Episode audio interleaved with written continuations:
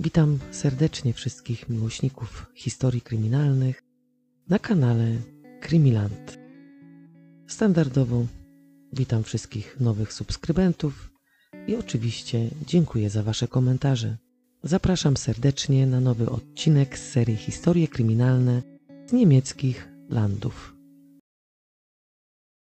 Dawno, dawno temu w pięknym, bajkowym mieście Kassel żyli sobie dwaj bracia, którzy stworzyli niezapomniane dzieła, między innymi zbiór baśni, oczywiście znanych na całym świecie. A ponieważ byli tak słynni i znani, to miasto Kassel upamiętnia ich do dzisiaj. Stworzono Muzeum Braci Grimm, nazywany przez miejscowych Grimwelt. Bracia Grimm byli również językoznawcami. Między innymi to oni stworzyli dzieło pod tytułem Gramatyka niemiecka i zajmowali się również historią prawa. Ja niestety nie opowiem wam dzisiaj żadnej bajki, choć dzisiejsza historia rozpocznie się właśnie w Kassel i będzie brzmiała bajkowo. 19 lutego 1899 roku w Kassel urodził się August Heinzaling. Tam również skończył szkołę podstawową i odbył praktyki w zakresie obróbki metali. Później wybuchła I wojna światowa. August służył wówczas w cesarskiej marynarce wojennej i postanowił, że dochrapie się stopnia oficerskiego. Jednak przebieg i wynik wojny uniemożliwił mu spełnić marzenia. August nie był człowiekiem, który się szybko poddawał i takie losowe wydarzenia, na które nie miał wpływu i które uniemożliwiły mu spełnić się w roli, jaką sobie wybrał, były czymś w rodzaju dopingu, czyli mobilizowało go to do działania. Nie użalając się nad sobą, postawił sobie nowe cele. Kontynuował naukę i jako inżynier wyjechał do Stanów Zjednoczonych. Przebywał tam w sumie ponad dwa lata z dość długą przerwą. Ale mimo to, że nie spędził tam reszty życia, to na całe życie jednak związał się z tym krajem. Wszystkie przyjaźnie, jakie zostały zawarte podczas tego pobytu w Stanach, traktował bardzo poważnie. Pielęgnował je i nigdy nie zapomniał o swoich przyjaciołach. Nawet kiedy byli w potrzebie, uwielbiał tam wracać i często to robił. W 1934 roku otworzył małą firmę, która początkowo miała siedzibę w jego małym mieszkaniu w Kassel. Tam produkował tak zwany sprzęt kuchenny i narzędzia, które sam oczywiście projektował. Wówczas rozpoczął produkcję małego urządzenia kuchennego Rurfixa, czyli małego miksera na korbkę. Kiedyś podobne do tego miksery można było znaleźć gdzieś na dnie szafek kuchennych naszych babci. W okolicach Bożego Narodzenia 1937 roku poślubił swoją żonę Katie. Później nadeszła II wojna światowa i skierowano Augusta do pracy w zakładach Henschela, gdzie produkowano broń, czołgi, samoloty i pociski. Szefowie zlecili mu zaprojektowanie przekładni o określonych właściwościach, oczywiście nie mówiąc mu do czego zostanie użyta. Po wojnie dowiedział się, że ta przekładnia, którą skonstruował, miała być jednym z głównych elementów napędowych rakiety V2. Pewnej nocy podczas bombardowania zostało zniszczone jego mieszkanie i malutka firma. Chciał nie chciał, wziął swój stary wózek, w który spakował swoje dzieci, syna Karla i córkę Gudrun, następnie wraz z żoną udali się do jego rodzinnej miejscowości, żeby pod dachem jego rodziców starać się odbudować to, co zostało zniszczone. Tam w opuszczonych chlewikach, należących wcześniej do pobliskiego klasztoru, stworzył ponownie małą firmę, w której produkował już nie tylko rurfixa i urządzenia kuchenne, ale również maszyny wielofunkcyjne. Między innymi zaprojektował specjalną wtryskarkę z obrotowym stołem indeksującym i wiele, wiele innych, na które oczywiście posiadał patenty. Po jakimś czasie zaczęło mu iść tak dobrze, że musiał zatrudnić więcej ludzi i otworzyć drugi zakład. Ludzie pracujący u Heinza Linga bardzo sobie tę pracę chwalili, a szefa bardzo cenili, bo był dobrym człowiekiem, zawsze miał dla każdego czas, zawsze był pomocny, wyrozumiały i przede wszystkim był człowiekiem pełnym empatii. Ciężka praca i upór, z jakim August tworzył firmę, sprawił, że stał się milionerem. Jego pierwszy wynalazek Rurfix był tak znany, że każda szanująca się gospodyni nie mogła sobie pozwolić na to, żeby nie korzystać z pomocy miksera na korbkę. Produkty Heimak, czyli wszystko, co było w firmie Augusta produkowane, dość szybko trafiły do sprzedaży na całym świecie. W 1973 roku August przekazuje firmę swemu synowi Karlowi i schodzi na zasłużoną emeryturę. Lubi bywać u syna i słyszeć, że firma prosperuje dobrze, a pracownicy są zadowoleni z nowego szefa. To daje mu poczucie, że jego życiowe dzieło i ciężka praca, jaką włożył powstanie tego dzieła, nie zostanie zmarnowane i przejdzie z pokolenia na pokolenie. Karl wraz z żoną Renatę prowadzą z sukcesem firmę, która z roku na rok prosperuje coraz lepiej. Renate jest kobietą dominującą i nieznoszącą sprzeciwu. W firmie męża prowadzi księgowość. Bierze również udział w negocjacjach, podczas których zachowuje się jak rzeźnik. Tak ją nazywali ci, którzy mieli z nią styczność. Prawdę mówiąc, obawiano się jej. Szwagier Renaty mówi, że gdyby mogła, to by podzieliła Feninga na trzy części i tak by rozporządziła tym podzielonym Feningiem, że jeszcze miałaby z tego zysk. Małżeństwu powodzi się tak dobrze, że zlecają budowę reprezentacyjnej białej willi na wzgórzu w Morszyn. Rezydencja ma 35 pokoi, w tym dwa pokoje dziecięce, stylowy kominek, saunę, basen i jest wyposażona w luksusowe meble. Karl jeździ BMW limuzyną, a Renate ma BMW Cabrio. Do pełni szczęścia brakuje im tylko dziecka, o którego starają się jak mogą. W gronie znajomych, wśród członków rodziny, często poruszają ten temat i ta niemożność posiadania dziecka w pewnym sensie wprowadza ich w stan rezygnacji. Aż w końcu pewnego dnia małżeństwo występuje o adopcję. W tym przypadku mieli szczęście, ponieważ pewna para rencistów posiadająca już pięcioro dzieci żyjąca w bardzo ubogich warunkach, postanowiła, że szóste dziecko, które ma się niedługo pojawić na świecie, zostanie oddane do adopcji. Renciści nie byli w stanie podjąć żadnej pracy, ponieważ stan ich zdrowia na to nie pozwalał. Załamywali ręce, bo mieli świadomość tego, że nie udźwigną utrzymania szóstego dziecka. Otrzymali oczywiście tak zwaną wskazówkę społeczną dotyczącą usunięcia ciąży, jednak to nie wchodziło w grę pod żadnym względem. Byli głęboko wierzący i opcja aborcji nie była przez nich brana pod uwagę. Z bólem serca podjęli decyzję, kiedy kobieta była jeszcze w ciąży, że oddadzą zaraz po porodzie dziecko do adopcji. Państwo Heinzaling wszystkie formalności związane z przysposobieniem dziecka mieli już załatwione, ponieważ spełniali wszystkie warunki, jakie stawiał Jugendamt, więc cała ta biurokracja była krótko rzecz ujmując symboliczną formalnością. Takim to oto sposobem w styczniu 1977 roku, kilka dni po narodzinach pięknej dziewczynki, państwo Heinzaling mogło już tulić w ramionach swoją córkę. Nadano dziewczynce imię Ines i od tego momentu Karl, do tej pory postrzegany przez innych mieszkańców Morszyn jako pracocholik, przedstawiał się innym jako dumny tata. Według znajomych, rodziny i sąsiadów traktował dziewczynkę tak, jakby to właśnie on był jej biologicznym ojcem. Sąsiedzi spotykali go bardzo często spacerującego z wózkiem po uliczkach. Kupił również nosidełko, w którym zabierał dziewczynkę do pracy, żeby nie tylko pokazać ją swoim pracownikom, pochwalić się oczywiście, ale też po to, żeby spędzić z nią tyle czasu, na ile obowiązki związane z firmą mu pozwalały. Państwo Heinzeling byli nadal bardzo zaangażowani w prowadzenie firmy, więc matka chrzestna, malutkiej Ines, przejęła rolę opiekunki. Dziewczynka była nie tylko otoczona miłością, ale również niczego jej nie brakowało. Renata rozpieszczała córkę jak mogła drogimi ubraniami i zabawkami. Okres przedszkolny Ines przebiegł bez większych problemów. Wśród rówieśników była popularna i bardzo lubiana. Karl jednak nie chciał zakończyć tylko na jednym dziecku. Przecież w wielkiej willi stał jeszcze jeden pusty pokój. Tym razem postanowił, że adoptuje chłopca, bo przecież ktoś musiał przejąć firmę i kontynuować dzieło jego ojca. Uważał, że najlepszym do tego zadania będzie oczywiście syn, który wykształci się w kierunku, jaki pomoże mu sprawnie prowadzić firmę i dalej ją rozwijać. Jugendamt dał małżeństwu możliwość adopcji po raz drugi. Pewna studentka zaszła w ciążę i postanowiła oddać po porodzie dziecko. Umowa między Jugendamtem a państwem Heinzeling była taka, że jeśli kobieta urodzi dziewczynkę, oni będą mogli zrezygnować z tego dziecka i czekać, aż pojawi się możliwość adoptowania chłopca. W styczniu 1981 roku Karl po raz pierwszy trzymał w ramionach kilkudniowe dziecko.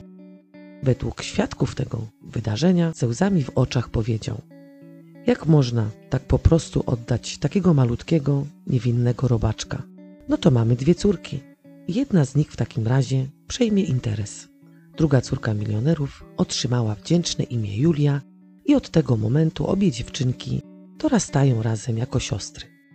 Rodzice ubierają córki w drogie ubrania, kupują im drogie zabawki, otaczają swe adoptowane dzieci luksusem i na nic im nie żałują. W luksusowym ogrodzie państwa Heinzaling stoi mały plac zabaw i małych rozmiarów Villa Kuntabund. Ci, którzy czytali Pippi Langstrumpf albo oglądali jej przygody w telewizji, wiedzą co to za rezydencja. W owej willi dziewczynki mogły dać upust swym fantazjom i być tym, kim chcą. Kiedy Ines w wieku 6 lat poszła do szkoły w Morschen, jej młodsza o 4 lata siostra Julia zachorowała. Dziewczynka cierpiała na spastyczne zapalenie oskrzeli i kilka alergii, co doprowadzało później do jej częstych nieobecności w szkole, a co za tym idzie słabych wyników w nauce. Rodzice z powodów zdrowotnych Julii to właśnie ją otoczyli większą troską, co nie znaczy, że nie kochali Ines. Kochali ją bardzo, jednak sens powiek spędzał im stan zdrowia Julii.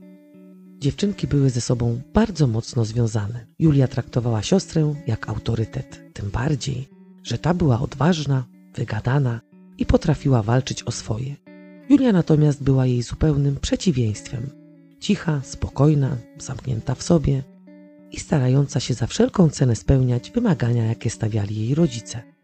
Ines również w wieku 6 lat dowiaduje się, że jest adoptowana i oczywiście o fakcie bycia adoptowaną córką Hajcalingów powiadamia również Julię.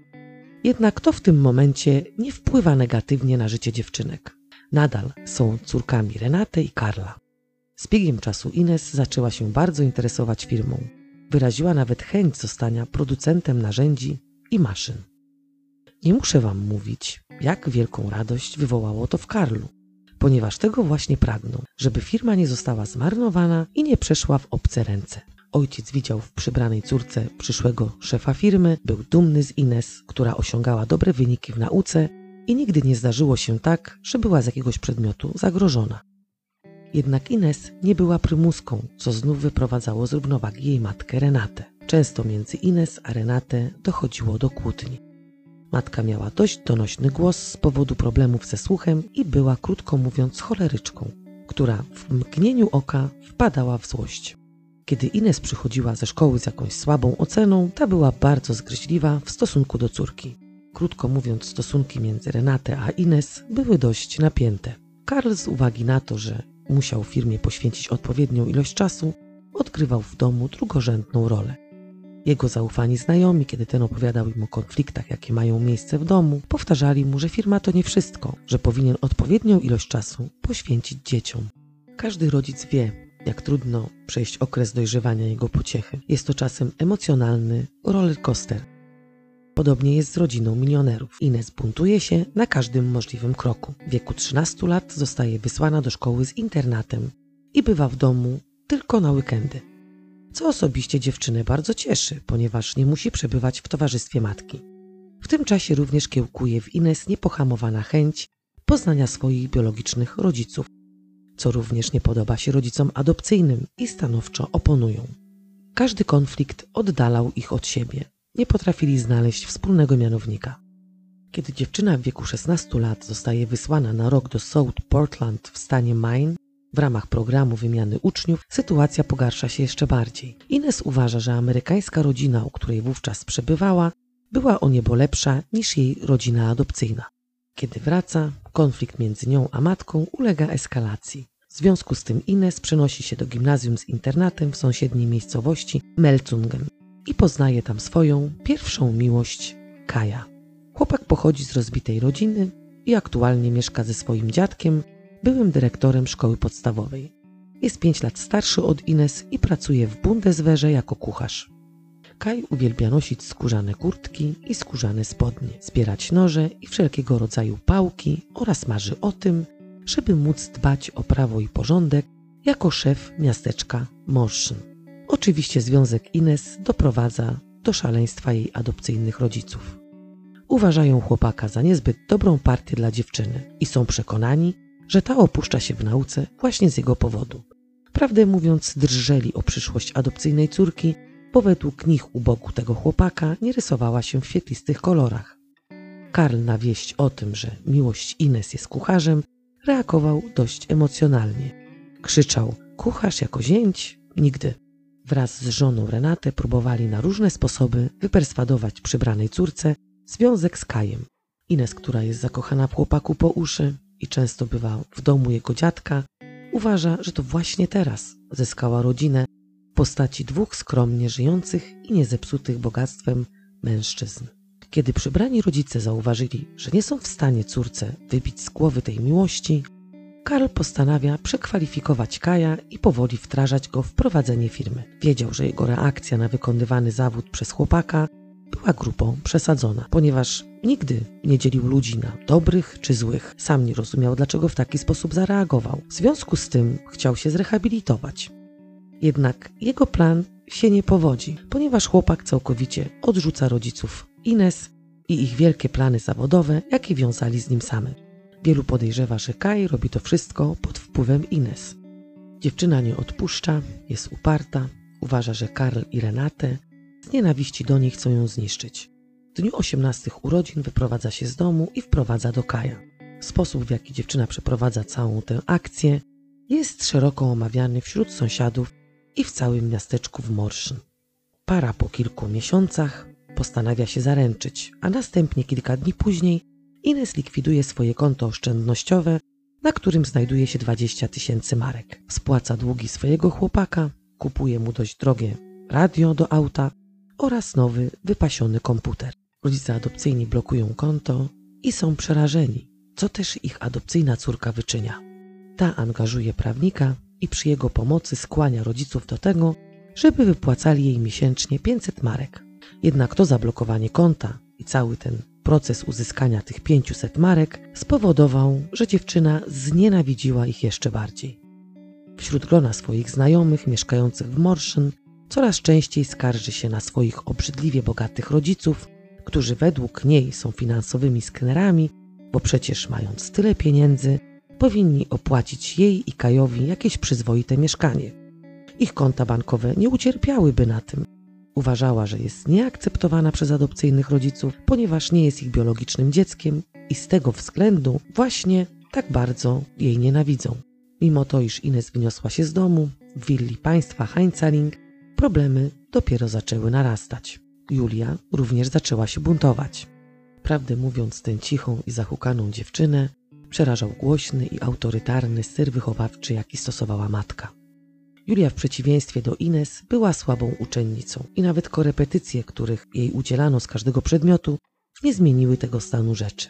Dziewczyna być może nie ma jakichś specjalnych zdolności w nauce, ale jest za to bardzo utalentowana muzycznie. Często na lekcje muzyki przychodzi zapłakana, aż w końcu nauczycielka, która dawała jej te lekcje, proponuje pomoc. Chciała porozmawiać z Renatę i spróbować dojść do jakiegoś porozumienia. Jednak dziewczyna nie wyraża na to zgody. Jedyną osobą, której Julia ufa, jest Ines. Tak naprawdę jest pod wrażeniem starszej siostry, która nie bała się wejść w konflikt z rodzicami i miała odwagę przeprowadzić bezkompromisowo kłótnię i wyprowadzić się demonstracyjnie z ich domu. Dla Julii to było super. Starsza siostra była po prostu cool. Ines zachęca młodszą siostrę, by ta zgłosiła rodziców do Jugendamtu. Jugendamt, czyli Urząd do Spraw Młodzieży, ma na celu pomoc rodzinie oraz ochrania dzieci i dba o ich dobro. Jeśli zdarza się tak, że postawa rodziców wskazuje na to, że mogą wyrządzić dziecku krzywdę, wówczas urząd musi zareagować. Według przepisów w pierwszej kolejności powinni zastosować najłagodniejszy środek, czyli mediację oraz kontrole polegające na sprawdzeniu, czy zgłoszenie ma podstawy. Jednak w większości przypadków ten środek nie jest stosowany. I takie zagrożone według urzędu dzieci często nie wracają już ze szkoły do domu, tylko są odbierane przez urzędników i wywożone w miejsca nieznane rodzicom. Po drugie, jeśli mówimy tu o nastolatku, bunt czasami doprowadza do takich sytuacji, że dzieci są odbierane na przykład z bardzo błahych powodów, które nie zostają w żaden sposób skontrolowane. Czternastoletnia zbuntowana Julia pisze list, w którym skarży się na przybranych rodziców. Opisuje, jak podczas każdego obiadu w domu przy talerzu matki leży łyżka, którą kobieta bije Julię. Że nie może z matką porozmawiać o żadnych problemach, że matka nie potrafi na żadne pytanie normalnie odpowiedzieć, że jest ciągle agresywna, że jej reakcje kończą się zawsze biciem, że kiedy Julia nie potrafi i nie rozumie pracy domowej zadanej w szkole, matka wyzywa ją od głupich krów. O Karlu Julia w liście do Jugendamtu również wspomina. Pisze, że ojciec ją molestuje, łapie za piersi, pupę, że obserwuje ją wtedy, kiedy ona bierze prysznic i korzysta z basenu. Ogólnie Julia chce, żeby ją z domu przybranych rodziców zabrano. Urząd do Spraw Młodzieży reaguje natychmiast i wysyła pracownika socjalnego do Morszyn w celu odbycia osobistej rozmowy z Julią. Dziewczyna podtrzymuje swoją wersję, jednak doświadczony pracownik miał pewne wątpliwości co do opisu sytuacji przez Julię. Jakoś nie bardzo wierzył w to, co działo się w domu milionerów. Koniec końców postanowiono umieścić Julię w rodzinie zastępczej w sąsiedniej gminie na 6 tygodni. Państwo Heinzeling nie ma pojęcia, że ich najmłodsza pociecha napisała list do urzędu. Nie mają również pojęcia, że w domu był urzędnik w celu odbycia rozmowy z Julią. W tym czasie byli na targach i kiedy wrócili, dopiero dowiedzieli się o decyzji podjętej przez Jugendamt. Oczywiście Julii już w domu nie było. Renate i Karl są wstrząśnięci. Najbardziej był poruszony ojciec adopcyjny dziewczynki i nie bardzo rozumiał, dlaczego ona w ogóle ten list napisała i dlaczego napisała coś takiego o nim. Żeby odzyskać Julię, rodzica, w szczególności matka, zgodzili się na wszystkie propozycje pomocy, jakie oferował im Jugendamt. Terapię z psychologiem, całkowite zrzeczenie się kar cielesnych wobec Julii, rozmowy z nią, nie naciskanie jej na to, żeby się uczyła, bo jeśli nie chce się uczyć, może przecież iść do takiej zwykłej zawodówki. No i oczywiście powinien być kupiony pies, o którego Julia już prosi od dawna. Po sześciu tygodniach Julia wraca do domu i ku jej zadowoleniu widzi, że po ogrodzie biega owczarek niemiecki, którego nazywa Xaver. Renate i Karl opiekują się swoją najmłodszą córką, poświęcają jej czas, ale mimo wszystko ciągle dochodzi do kłótni. Jugendamt również daje wskazówki, w jaki sposób pozytywnie, bez kar cielesnych, zdyscyplinować dojrzewającą Julię. Renate i Karl zaczynają chyba po raz pierwszy wyciągać konsekwencje jak i stosować domowe sankcje. Oznajmili Julii, która ciągle za autorytet stawiała Ines, że jeśli nie będzie się stosować do zasad panujących w domu i rodzinie, ci zabronią jej spotykania się z siostrą, która nagminnie podważała autorytet rodziców adopcyjnych. Ines ciągle z nimi walczyła. Jeśli nie mogła robić tego bezpośrednio, to walczyła właśnie przez Julię. Julia regularnie spotyka się z Ines w mieszkaniu Kaja. Ciągle skarży się na rodziców i powtarza, że nie chce z nimi mieszkać. Mimo to, że w rodzinie Heizeling panuje jakiś konflikt, to emocje jednak trochę ostygły. Rodzina tak jakby powoli zaczynała żyć spokojnie. Do kłótni nie dochodziło już tak często. 15 czerwca 1997 roku, przed godziną 22, Ines podrzuca swoją siostrę Julię pod dom. Czeka w aucie, aż siostra wejdzie do domu. Dziwi się, że cała willa to nie w mroku, nawet przed domem nie pali się światło, co było oczywiście bardzo nietypowe dla Karla i Renate. Julia kilkakrotnie naciska dzwonek u bramy, ale ze strony rodziców nie ma żadnej reakcji. Ines próbuje skontaktować się z nimi przez telefon komórkowy, jednak oni nie odbierają. Dziewczyny podekscytowane dzwonią natychmiast na policję, ponieważ niezależnie od tego, jakie stosunki panowały w domu, i czy aktualnie Ines albo Julia były w konflikcie z rodzicami, ci zawsze odbierali telefon. Ines dzwoniąc na policję mówi posterunkowemu, że na pewno coś musiało się wydarzyć, bo to wszystko jest nietypowe dla jej adopcyjnych rodziców. Następnie błaga o jak najszybsze przybycie policji do willi Heizaling. Policja wraz ze strażą pożarną przyjeżdża na miejsce i prosi sąsiada, a zarazem starszego kuzyna Karla o to, żeby włączył się do akcji.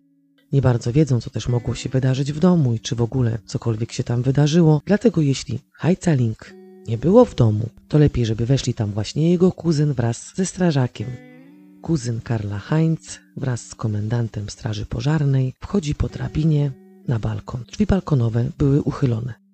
Po omacku schodzi po schodach, szukając włącznika światła i prawie w tym momencie depcze po zwłokach Karla.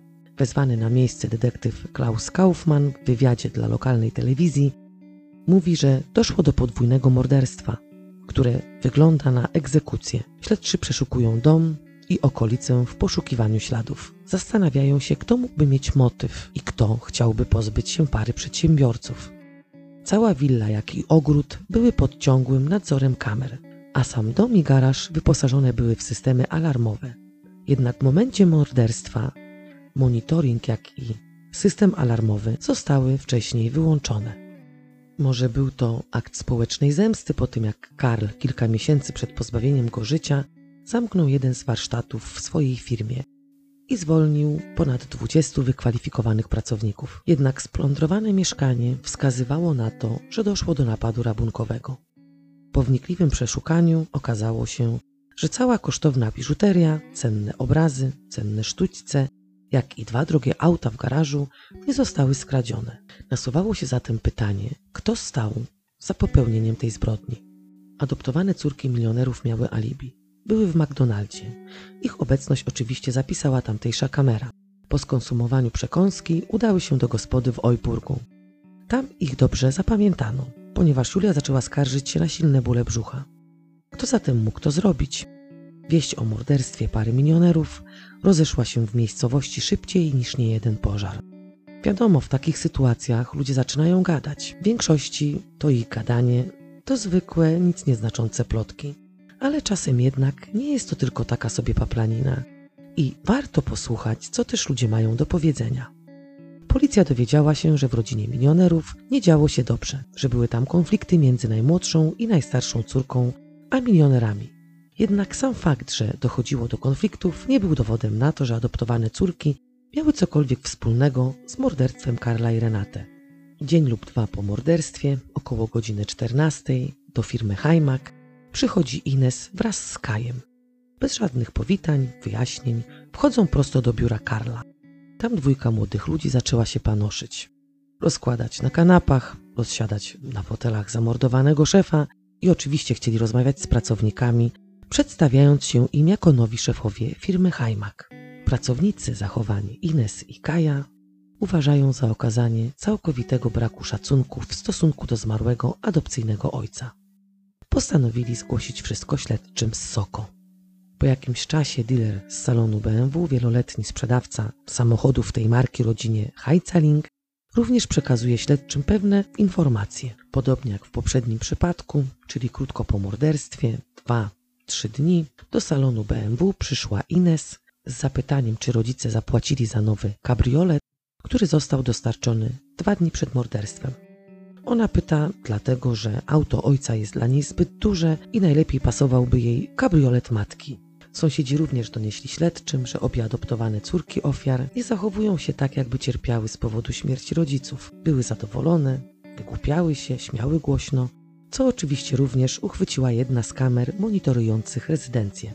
Ogólnie ludzie podejrzewali Julię i Ines o pozbawienie życia swoich adopcyjnych rodziców. Byli też tacy, którzy uważali, że skoro Julia tak strasznie rozpacza, bo widzieli ją zanoszącą się płaczem, uznali, że to niemożliwe, żeby dziewczyny mogły dokonać tak makabrycznego czynu. Poza tym, w sobotę przed tym całym tragicznym wydarzeniem, Julia wraz z matką była na weselu i tam wszystko wyglądało tak, jakby ten konflikt został już dawno zażegnany, ponieważ Julia z Renate wspólnie tańczyły. Kobieta chciała dziewczynę nauczyć tańczyć. Według kości weselnych świetnie się obie bawiły w swoim towarzystwie. Julia często mówiła na szkolnym korytarzu, że chce zabić matkę. Tydzień przed tym, jak jej rodzice adopcyjni zostali pozbawieni życia, powiedziała, że przygotowała truciznę, którą podała rodzicom, ale niestety mieszanka nie zadziałała. Przyjaciółki Julii nie wzięły na poważnie tego, co dziewczyna mówi. Nawet nie mogły sobie wyobrazić Julii jako morderczyni. Śledczy po tych nowinach sprawdzili alibi Ines i Julii. 15 czerwca o 16 Ines odbiera Julię spod domu. O 16.30 są już w McDonaldzie. Później z McDonalda jadą do gospody, w której są około 18. Około 19 Julia ląduje w szpitalu, ponieważ skarży się na ostry ból brzucha. Będąc w szpitalu, Ines od około godziny 20.15 wyzwania do rodziców. Kiedy ci są nieosiągalni, ta dzwoni do sąsiadki, żeby podeszła do bramy i sprawdziła, czy rodzice chociaż otworzą drzwi. Później Ines i Kai jadą sami do Wilni, wkrótce potem wzywają policję. Gdzieś dziewczynom w tym całym przemieszczaniu się z McDonalda do gospody, z gospody do szpitala skinęło pięć minut. Jednak takie pięć minut nie starczyłoby na pozbawienie życia dwójki ludzi. Śledczy ogólnie byli pewni, że obie albo któraś z nich miała na pewno coś wspólnego z wydarzeniami, jakie miały miejsce 15 czerwca w willi państwa Heinzaling. Policja nie miała twardych dowodów, nie miała również nakazu aresztowania. Jednak każdy przepis można obejść. Stawili się w willi i zabrali na przesłuchanie Julię, która nie miała pojęcia o tym, że w dwóch innych pokojach w tym samym czasie przesłuchują Ines i Kaja. Ines i Kaj byli bardzo spokojni i podtrzymywali wersję, którą już po śmierci Renate i Karla rozpowiadali wszystkim. Czyli mówili, że to ruska mafia dokonała tego brutalnego czynu.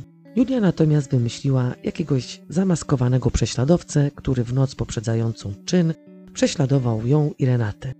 Ciągle powtarzała, że to ten prześladowca jest pewnie sprawcą. Mimo to, iż śledczy zapoznali Julię z tym, co wiedzą, czyli to, co mówiła kolegom i koleżankom na szkolnym korytarzu, ta nie uległa presji. W końcu główny komisarz nakazał przesłuchującym zrobić pauzę. W tym czasie on jako przyjaciel i ktoś, komu Julia może zaufać, przeprowadził z dziewczyną rozmowę. W trakcie tej rozmowy zapytał ponownie o przebieg wydarzeń, jakie miały miejsce 15 czerwca. Julia całkiem spontanicznie mówi, że zostawiła klucz od domu w skrzynce na reklamy, która wisi przy bramie prowadzącej do rezydencji jej adopcyjnych rodziców.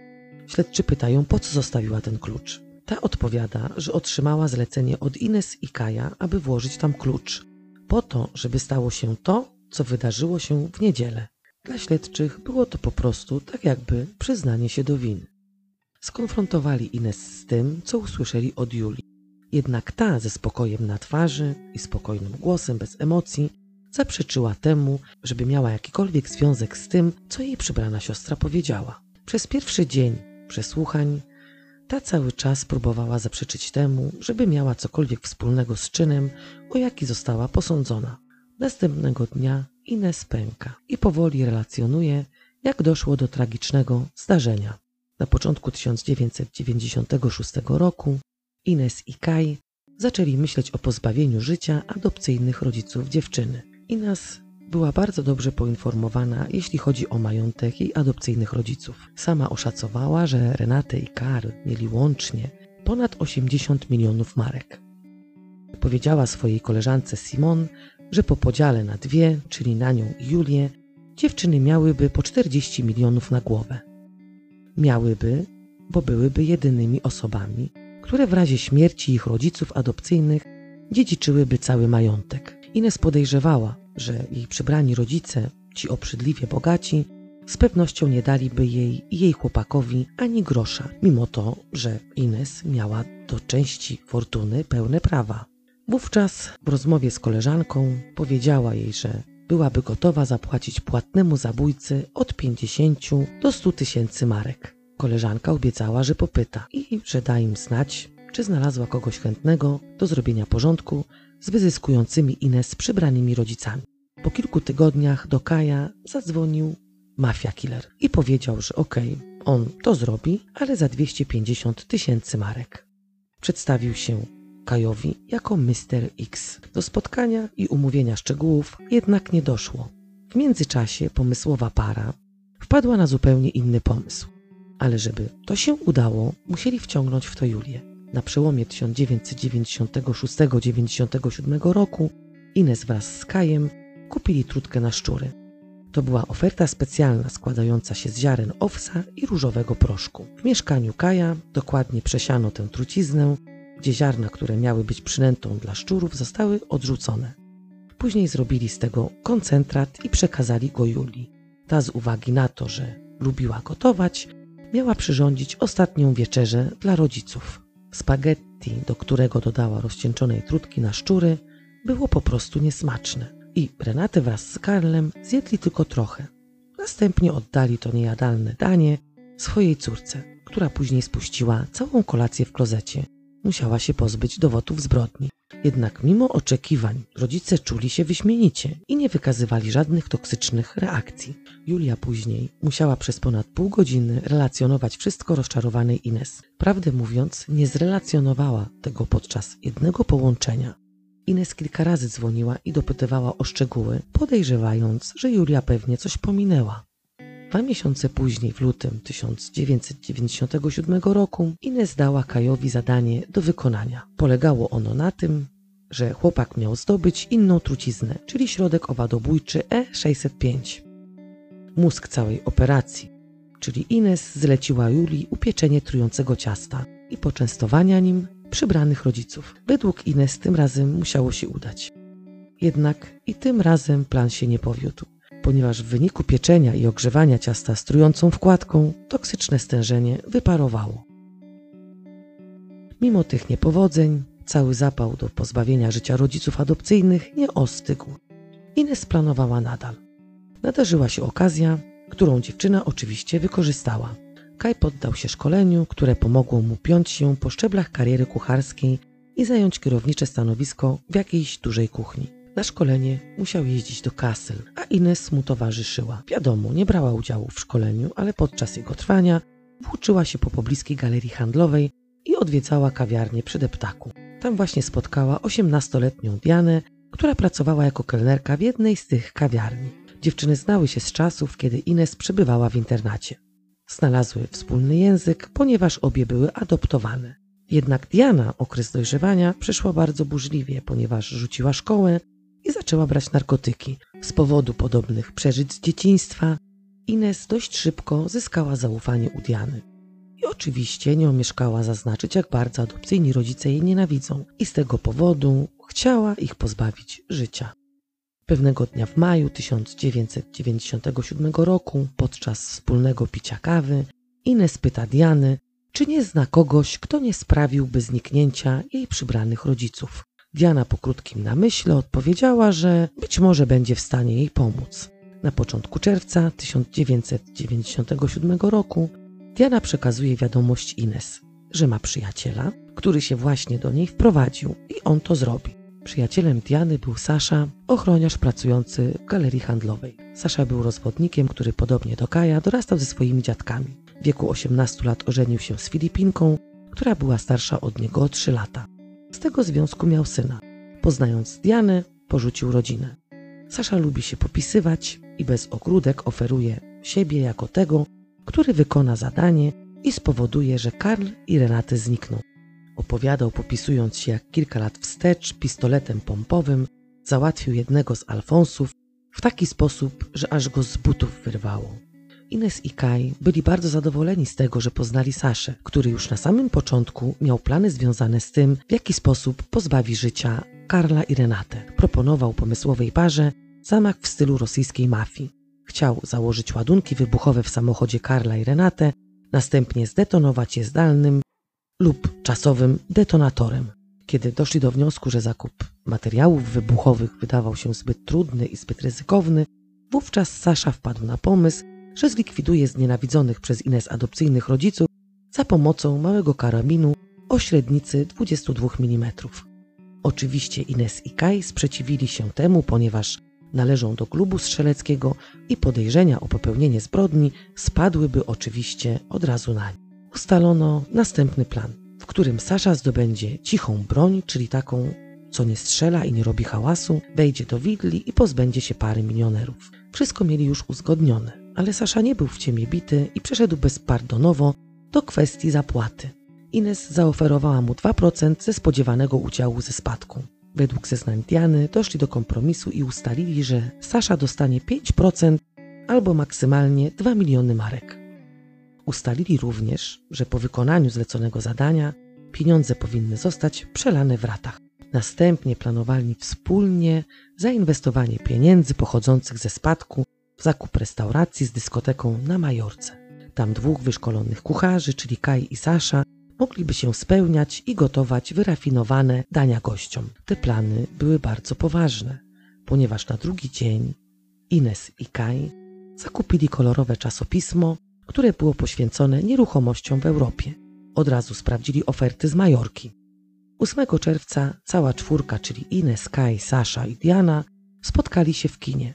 Tam Ines wytłumaczyła Saszy, że pozbawienie jej rodziców życia nie może być odkładane. Po drugie, koniecznie chciała wprowadzić do spisku młodszą siostrę Julię i chciała oczywiście, aby Julia aktywnie w tym spisku uczestniczyła. Dziewczyna miała wyłączyć systemy alarmowe i monitoring.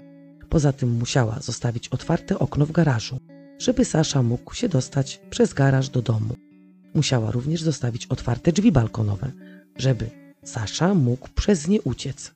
Ustalono, że zbrodnia zostanie dokonana w nocy z piątku na sobotę. Tygodniu ponownie się wszyscy spotkali, żeby ostatecznie omówić plan i przekazać Saszy plany willi.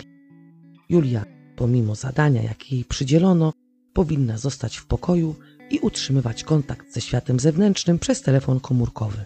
Ines ponaglała Saszę, ponieważ jej sytuacja rodzinna doszła do szczytu. Tego dnia, kiedy spotkali się w kinie, w godzinach popołudniowych, matka wezwała Ines i błagała ją, by rzuciła Kaja i zaczęła poważnie interesować się przejęciem rodzinnej firmy. Postawiła jej ultimatum, że jeśli tego nie zrobi, para milionerów będzie zmuszona przenieść firmę do fundacji i wydziedziczyć Ines. Ines miała czas do końca następnego tygodnia, ponieważ wówczas przybrani rodzice byli umówieni z notariuszem na ewentualną zmianę testamentu. Tym właśnie sposobem Renaty podpisała wyrok na siebie i na Karla. Ines, żeby mieć alibi, zorganizowała romantyczny weekend w Bawarii. Wypożyczonym BMW 520i pojechali najpierw w piątek rano do Norymbergi, gdzie Kaj był umówiony na rozmowę kwalifikacyjną. Następnie ruszyli w kierunku południowej Bawarii. Oczywiście Ines była w ciągłym kontakcie z grupą zamieszaną w plan. Każdy tam miał swoje zadanie i swojego zadania pilnował. Sasza i Diana zajmowali się planowaniem przeprowadzenia zbrodni, a Julia była tą, która informowała In. W piątek przed południem Julia dzwoni do Ines, że Karl udał się do szpitala na zaplanowaną operację nosa. Ines natychmiast połączyła się z Saszą i Dianą na telekonferencji i poinformowała ich, że akcja musi zostać przełożona. Ostateczna data dokonania zbrodni przypadła na niedzielę 15 czerwca. Zaraz po zakończeniu telekonferencji Ines dzwoni do matki adopcyjnej i opowiada jej o wyprawie, o pięknych krajobrazach, pięknej pogodzie oraz zapowiedziała, że będzie w Morszyn w niedzielę. Para przeżyła rzeczywiście wspaniały weekend. Nocowali w luksusowych hotelach, których doba kosztowała 1200 marek. Oczywiście płacili gotówką i koniecznie chcieli zostać zapamiętani. 15 czerwca Ines i Kai wracają z romantycznego pobytu na Bawarii. Planie, który zmienił się już kilka razy, mieli odebranie z willi Julii, która już około godziny 15 włożyła klucz od domu do skrzynki na reklamy. Dodatkowo Julia zostawiła list, w którym informuje rodziców, że jest z Ines i wróci wieczorem. Po odebraniu Julii z willi cała trójka jedzie do McDonalda. Było krótko po 17, kiedy siostry weszły do McDonalda, zamówiły kilka hamburgerów i Coca-Coli, a w tym czasie Kai żegnał się z parą, która miała dokonać zbrodni, życząc im wszystkiego najlepszego. Około godziny 18 Sasza i Diana są już przy bramie willi państwa Heinzaling. Sasza trzyma w dłoni klucz, który znalazł w skrzynce. Okazuje się, że klucz nie pasuje. Nie jest to klucz do bramy, który Julia miała im zostawić. Nie cofają się jednak. Naciskają na dzwonek. Karl przybywający w ogrodzie podchodzi do bramy. Pyta młodych ludzi, co się stało i w jakiej sprawie przyszli. Sasza stokrotnie przeprasza, że przeszkadza, ale mają awarię auta i niestety nie mają również przy sobie telefonów komórkowych. W końcu pada pytanie, czy Karl byłby tak uprzejmy i czy pozwoliłby im skorzystać z telefonu. Karl zaprasza młodych ludzi do domu. Prowadzi ich w stronę małego sekretarzyka, podnosi słuchawkę i podaje ją Saszy. Ten wybiera jakiś tam numer, chwilę trzyma słuchawkę telefonu przy uchu, aż nagle ją odrzuca, wyciąga z kieszeni 12-centymetrowy nóż, taki, którego używają wędkarze do filetowania ryb i rzuca się na zaskoczonego gospodarza. Karl walczy, gryzie Saszę w rękę i woła o pomoc. Sasza łapie mężczyznę od tyłu i podrzyna mu gardło dwa razy. Ten zalewa się krwią i umiera w ciągu niecałej minuty. W tym momencie do holu wchodzi Renate i widzi leżącego na podłodze martwego męża. Przerażona próbuje uciec, jednak Diana dźga ją 24-centymetrowym nożem. Renate walczy, próbuje uciec do sypialni. Za nią podąża Sasza. Kilkakrotnie dźga leżącą już kobietę w plecy. Renate krzyczy Julia, Julia. Potem podrzyna jej gardło. Następnie mordercza para demoluje willę w celu upozorowania napadu rabunkowego. Nie zabierają jednak żadnych kosztowności, jedynie z portfera Karla biorą 4000 marek. Diana dodatkowo zabiera butelkę drogich perfum. Ponieważ ubrania Saszy są całe przysiągnięte krwią, Diana wyciąga z szafy Karla spodnie oraz płaszcz i podaje Saszy, który się od razu w te ubrania przebiera. Tuż przed godziną 19 opuszczają Morszyn. Dwa dni później w skrzynce na listy reprezentacyjnej willi dziewczyny znalazły kartkę z kondolencjami od, Saszy i Diany z dopiskiem skontaktuj się z nami. Jednak one wówczas miały co innego na głowie, ponieważ z zapałem przygotowywały się do pogrzebu rodziców i właśnie zamawiały dla nich piękny marmurowy pomnik. Przy okazji oczywiście złożyły wniosek do sądu o wydanie świadectwa dziedziczenia. Na pogrzebie córki stały w pierwszym rzędzie, pogrążone w głębokim smutku. Murowany nagrobek, który kosztował 70 tysięcy marek, miał kształt bramy wejściowej do białej willi, symbolicznie uchylonym jednym skrzydłem. Adopcyjne córki umieściły piękną sentencję na grobie rodziców, którą kiedyś napisał sam August, ojciec Karla. 28 stycznia 1998 roku w sądzie okręgowym w Kassel rozpoczął się proces. Julia jako jedyna z piątki oskarżonych nie przyznała się do winy. Julia była również badana przez sądowych psychologów, którzy po wielogodzinnych rozmowach i obserwacjach uznali, że posądzenie ojca o molestowanie było kłamstwem, tak jak połowa zarzutów napisanych w liście do Jugendamtu. W listopadzie 1998 roku Sąd Okręgowy w Kassel wydał wyrok. Sasza został skazany na dożywocie bez możliwości warunkowego zwolnienia. Kai otrzymał również wyrok dożywocia. Ines dostała maksymalny wyrok, jaki może otrzymać sprawca postawiony przed sądem dla nieletnich, czyli 10 lat pozbawienia wolności. Julia dostała 7 lat i 9 miesięcy. Diana została skazana na 7 lat. Adwokat Julii zapowiadał złożenie apelacji. Dodatkowo obie adoptowane córki zostały uznane za niegodne do dziedziczenia spuścizny po zamordowanych adopcyjnych rodzicach i zostały wydziedziczone przez sąd. Po odbyciu oczywiście dwóch trzecich kar, dziś dziewczyny są już od dawna na wolności. Firma, którą z takim zapałem budował August, przeszła w ręce krewnych, którzy jednak nie mieli pojęcia, jak ją prowadzić. I w 2004 roku po prostu ją sprzedali. Ostatecznie firma została rozwiązana po ogłoszeniu tej upadłości. No cóż, historia jak z bajki. Była księżniczka, był też rycerz, była trucizna, no może nie było zatrutego jabłka, ale było zatrute ciasto. No może nie było złej macochy, ale była zła adopcyjna matka. Jestem ciekawa, co myślicie o tej sprawie? Co sądzicie o adoptowanych córkach Karla i Renate? Życzę Wam, jak zawsze, wszystkiego dobrego i do usłyszenia wkrótce.